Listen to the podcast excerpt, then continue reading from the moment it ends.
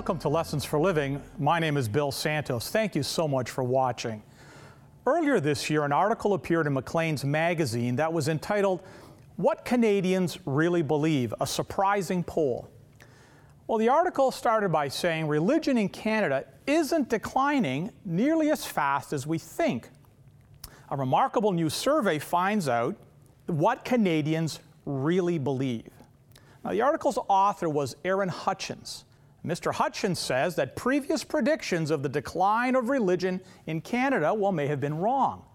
University of Lethbridge sociologist and pollster Reginald Bibby had painted a rather dreary picture of where religion would be in Canada in 2015.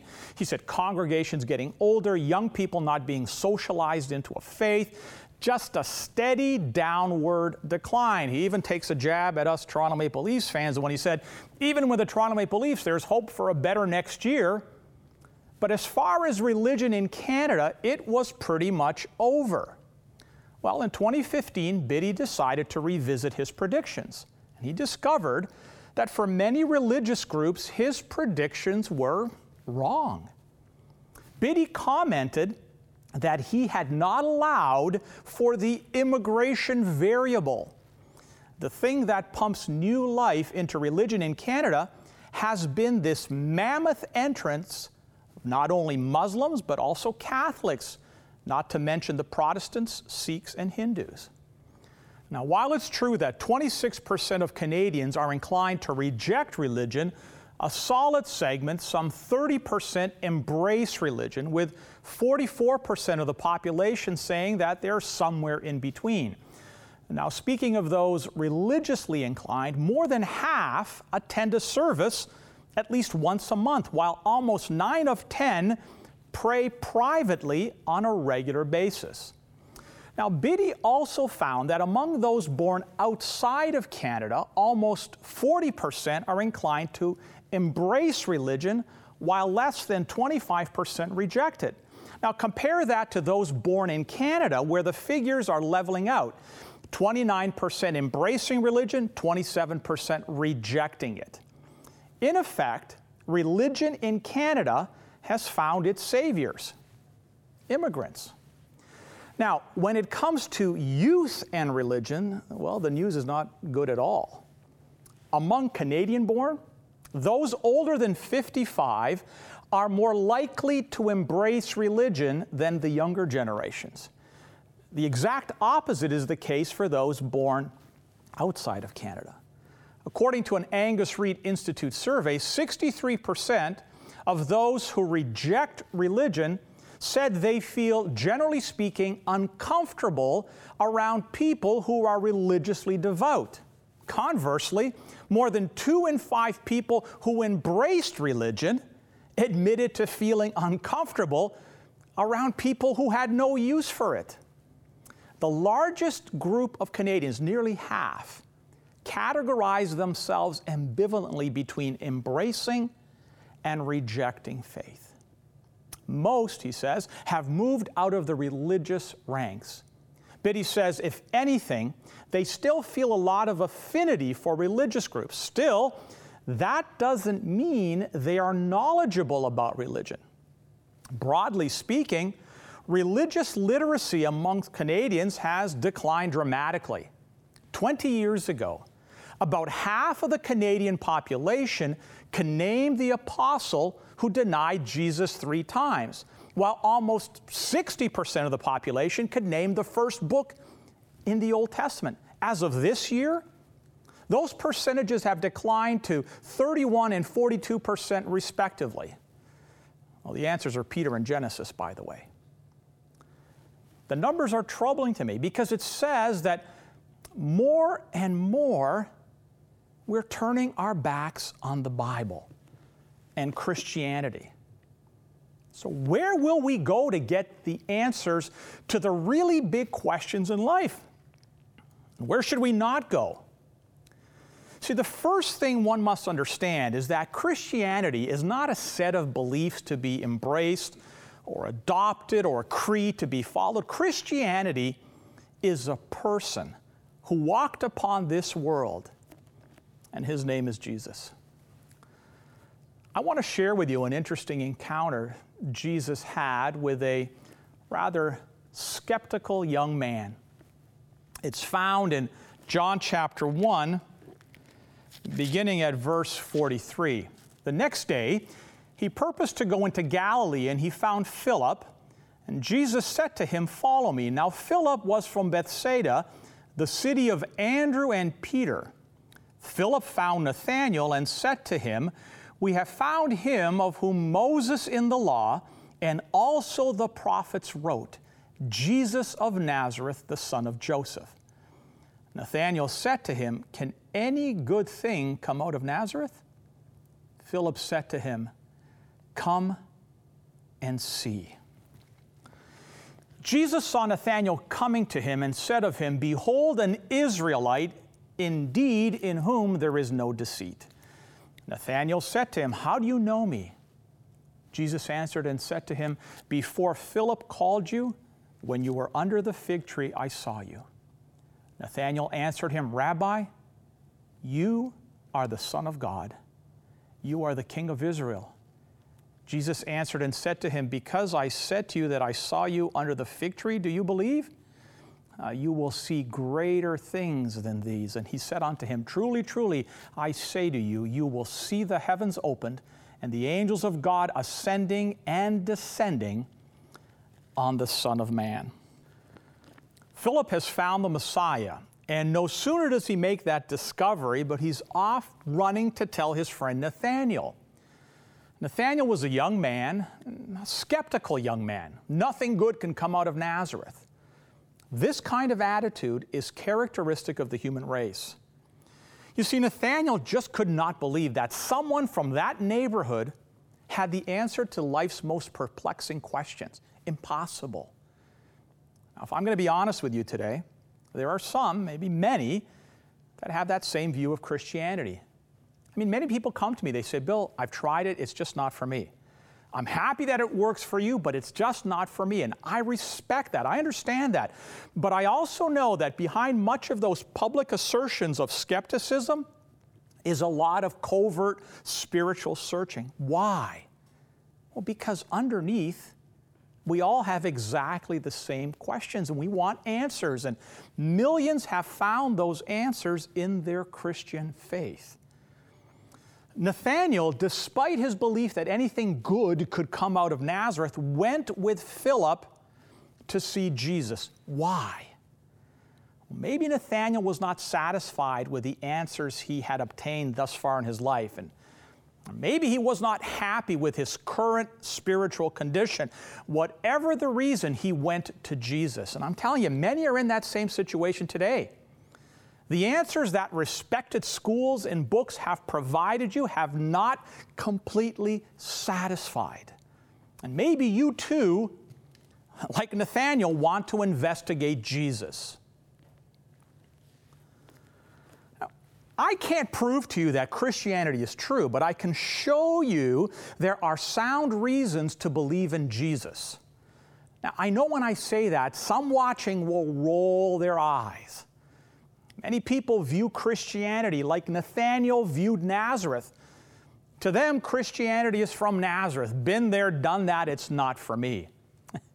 you know, President Ronald Reagan once said, meaning no disrespect to the religious convictions of others, I still can't help wondering how we can explain away what to me is the greatest miracle of all, and which is recorded in history. No one denies there was such a man, that he lived and that he was put to death by crucifixion. Where is the miracle I spoke of? Well, consider this and let your imagination translate the story into our own time, possibly to your own hometown. A young man whose father is a carpenter grows up working in his father's shop. One day he puts down his tools, walks out of his father's shop. He starts preaching on the street corners and in the nearby countryside, walking from place to place preaching all the while, even though he is not an ordained minister. He does this for three years. Then he's arrested, tried, and convicted. There is no court of appeal, so he is executed at age 33 along with two common thieves. Those in charge of his execution roll dice to see who gets his clothing, the only possession he has. His family cannot afford a burial place for him, so he is interred in a borrowed tomb. End of story? No. This uneducated, propertyless young man who left no written word has, for more than 2,000 years, had a greater effect on the world than all the rulers, kings, emperors, all the conquerors, generals, and admirals, all the scholars, scientists, and philosophers who have ever lived, all of them put together. How do you explain that? Unless he really was who he said he was. You see, we have only one message that is Christ. We pastors, we tell people they can have a relationship with Christ, and in that relationship with Him, they will receive everything they need, all spiritual blessings. And yet, Sometimes, in the name of Christianity, people are told all kinds of things, promised all kinds of things, sold all kinds of things, and in the middle, somewhere, is a significantly diminished Christ anything that diminishes Jesus Christ is a false gospel. To understand the centrality of Christ, you could go about anywhere in the New Testament. But I want you to look with me at Paul's letter to the Colossians. This entire letter, I think, assumes that this church was being beleaguered by people who were trying to convince them that Christ was not enough, that Christ was not sufficient, that they needed more because this entire letter pounds home the theme of Christ's complete sufficiency. Colossians 2 2 ends making reference to Christ. And then in verses 3 and 4, it says this In whom are hidden all the treasures of wisdom and knowledge. I say this so that no one will delude you with persuasive argument. Now, apparently, the Colossians had been told that there was a lot more needed than just Jesus Christ. Something beyond Christ was necessary. There was some insufficiency in Christ, and this prompts the Apostle Paul to write these words. The insufficiencies in Christ, they would say, could be made up by philosophy or human wisdom. Though this is a long time ago, this was written a long, long time ago, nothing has really changed. There are people today who tell us that Christ is not enough. We need more than Christ, more than all the treasures of wisdom and knowledge that are found in Jesus. Many will say we need Christ plus philosophy.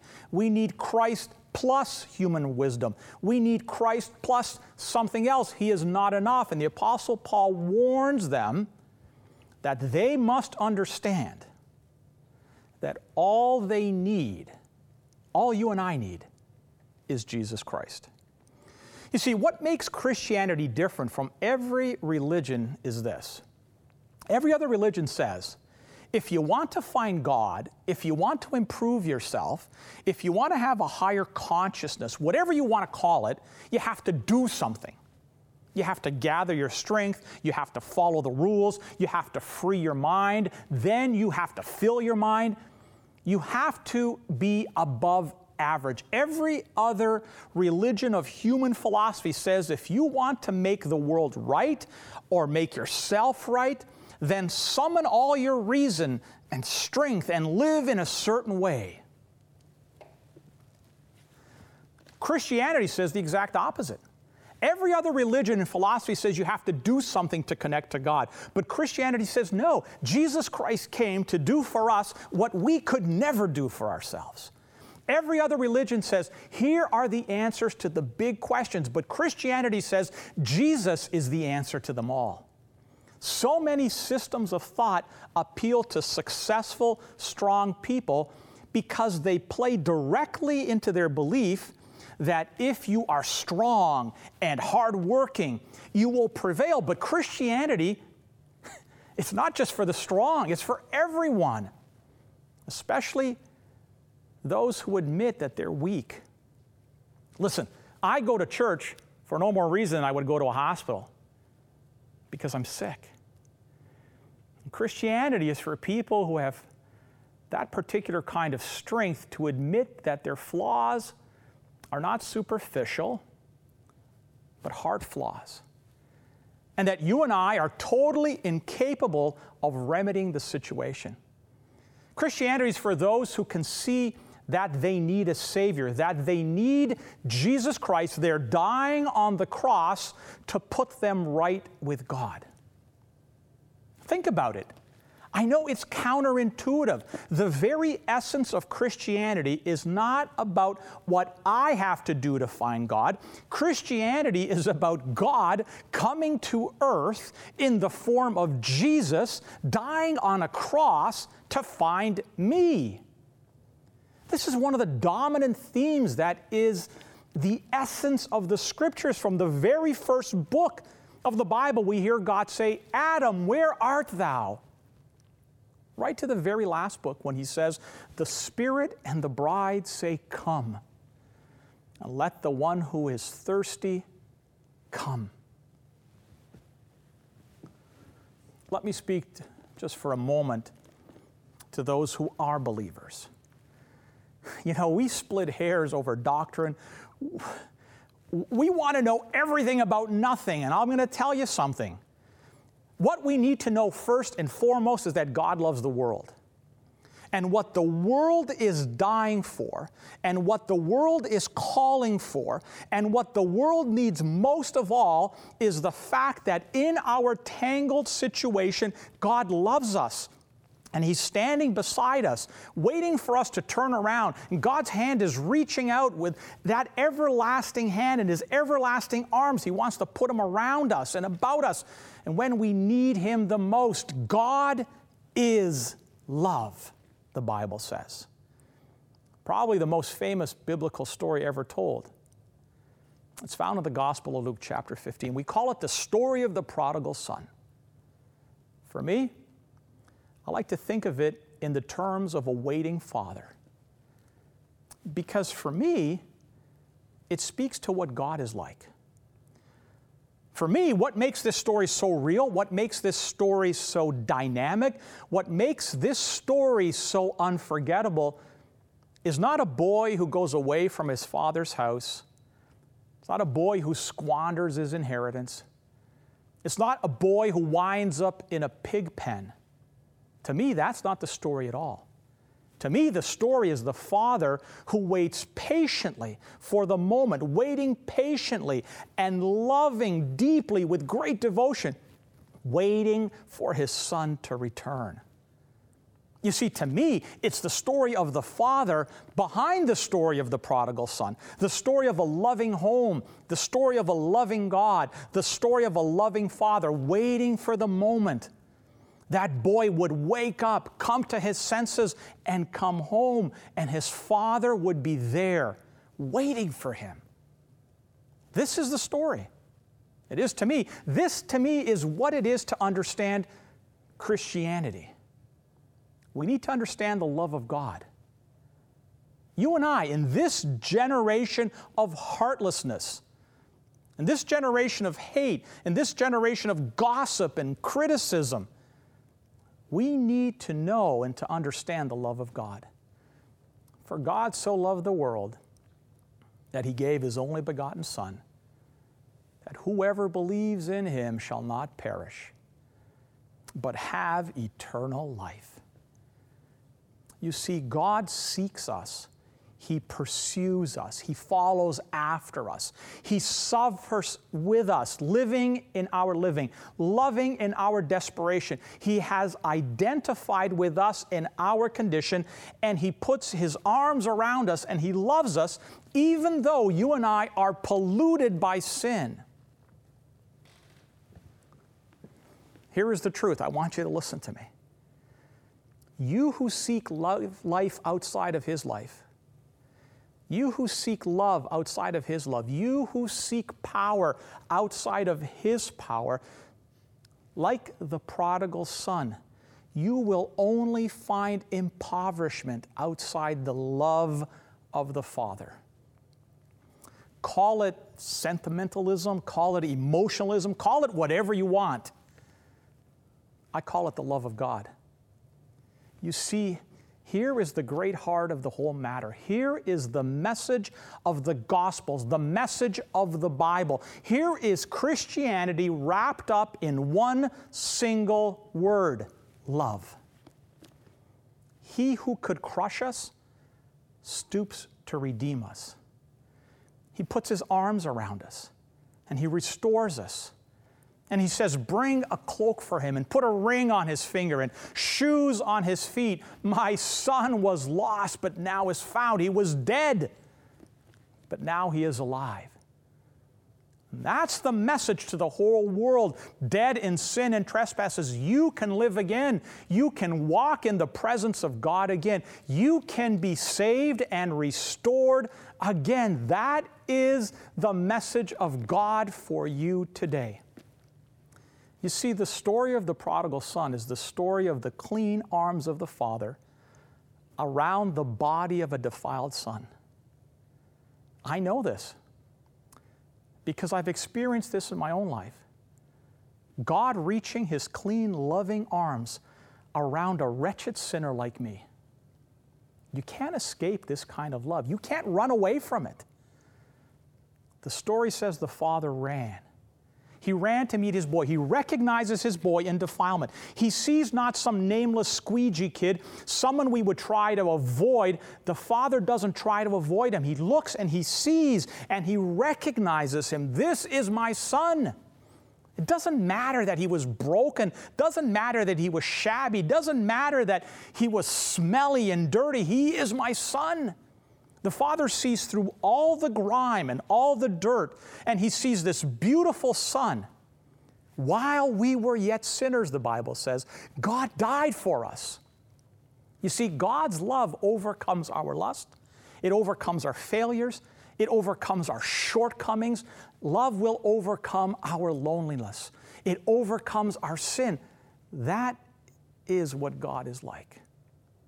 If you make your bed in hell, He will be there. And when you turn around, He's going to be there to take you, to accept you, and to love you. Don't be like Nathaniel.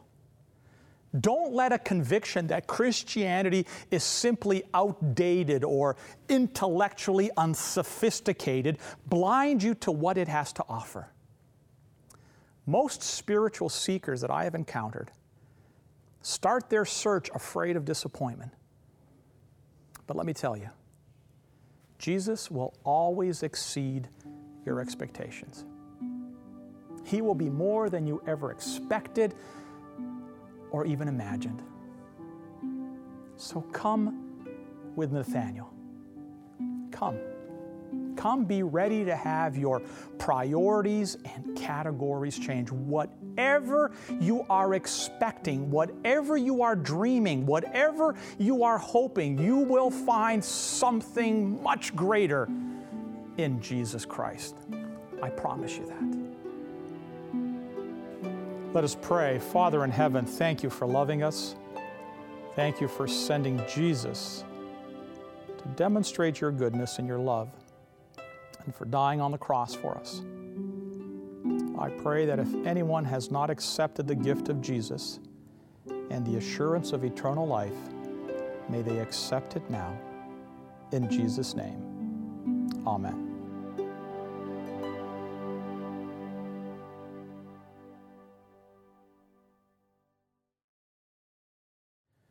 If you enjoyed today's program and like to download it, you can visit our website, l4ltv.com, and you can get a copy of it. You can also get a copy of a transcript of today's program. If you prefer, you can call our 1 800 number and speak to one of our volunteers. Here's the information you need to get your copy of today's program.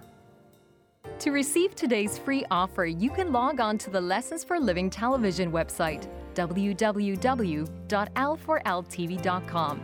There you will find the links to download a video and transcript of this program. You can also write us at Post Office Box 27030, Simcoe Conlin Post Office, Oshawa, Ontario, L1G 0A3, and we would be happy to send the offer out to you. If you wish, you can order this offer by calling our 1 800 number at 1 800 972 0337.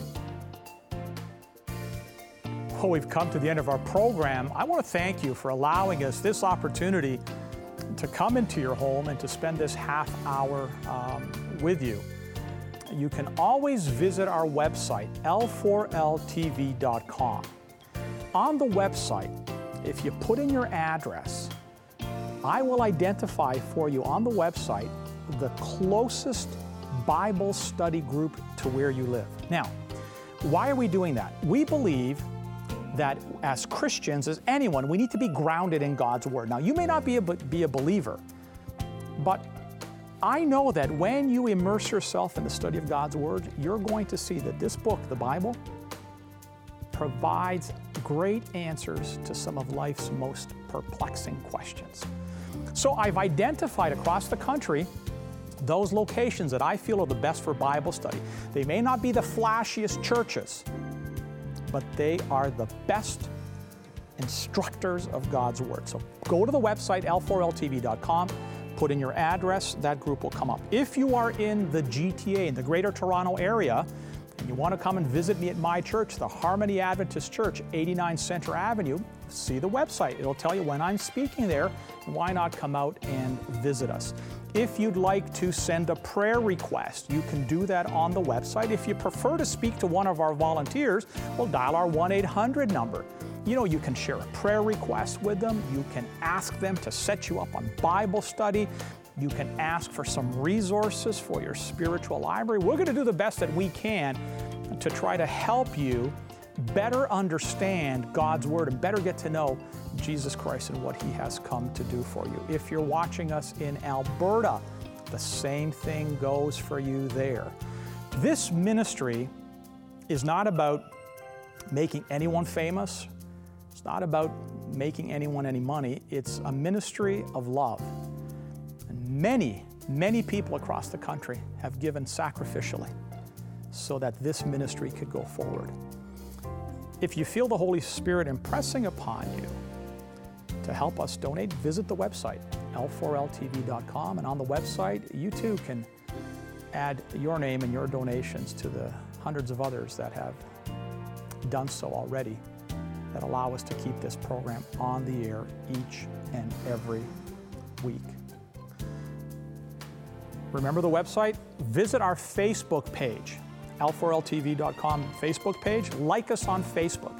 You want to follow me on Twitter? You can at Santos underscore Bill.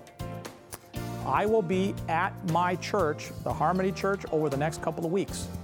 Why not come out and join us? We get started at 10 o'clock for Bible study and then at 11:30 for our worship service. I hope you will join us. I look forward to being back with you real soon again. Until then, may God bless you. See you next time.